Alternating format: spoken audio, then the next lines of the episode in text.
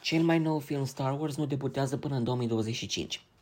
După câțiva ani seci în spațiul filmelor Star Wars și în urma succeselor universului TV, Războiul Stelelor revine pe marele ecran.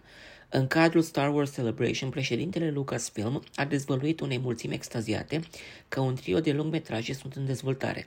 Acestea vin din partea regizorului James Mangold, a gurului TV Dave Filoni și din partea lui Charmin Obeid și noi, ce va spune povestea lui Ray la 15 ani după evenimentele din Skywalker Ascensiunea. Președintele Lucasfilm a dezvăluit publicația Empire Magazine că cel mai nou lungmetraj Star Wars nu va vedea lumina zilei până cel mai devreme 2025. Este cel mai bine să spunem adevărul. Vom face aceste filme când vom fi pregătiți și le vom lansa la momentul potrivit. În ceea ce privește modelul de lansare, acest aspect va suferi modificări, incluzând pauze între lansări, Lucasfilm abordând strategia de a le transforma într-un spectacol de a face adevărate evenimente din lansarea lor.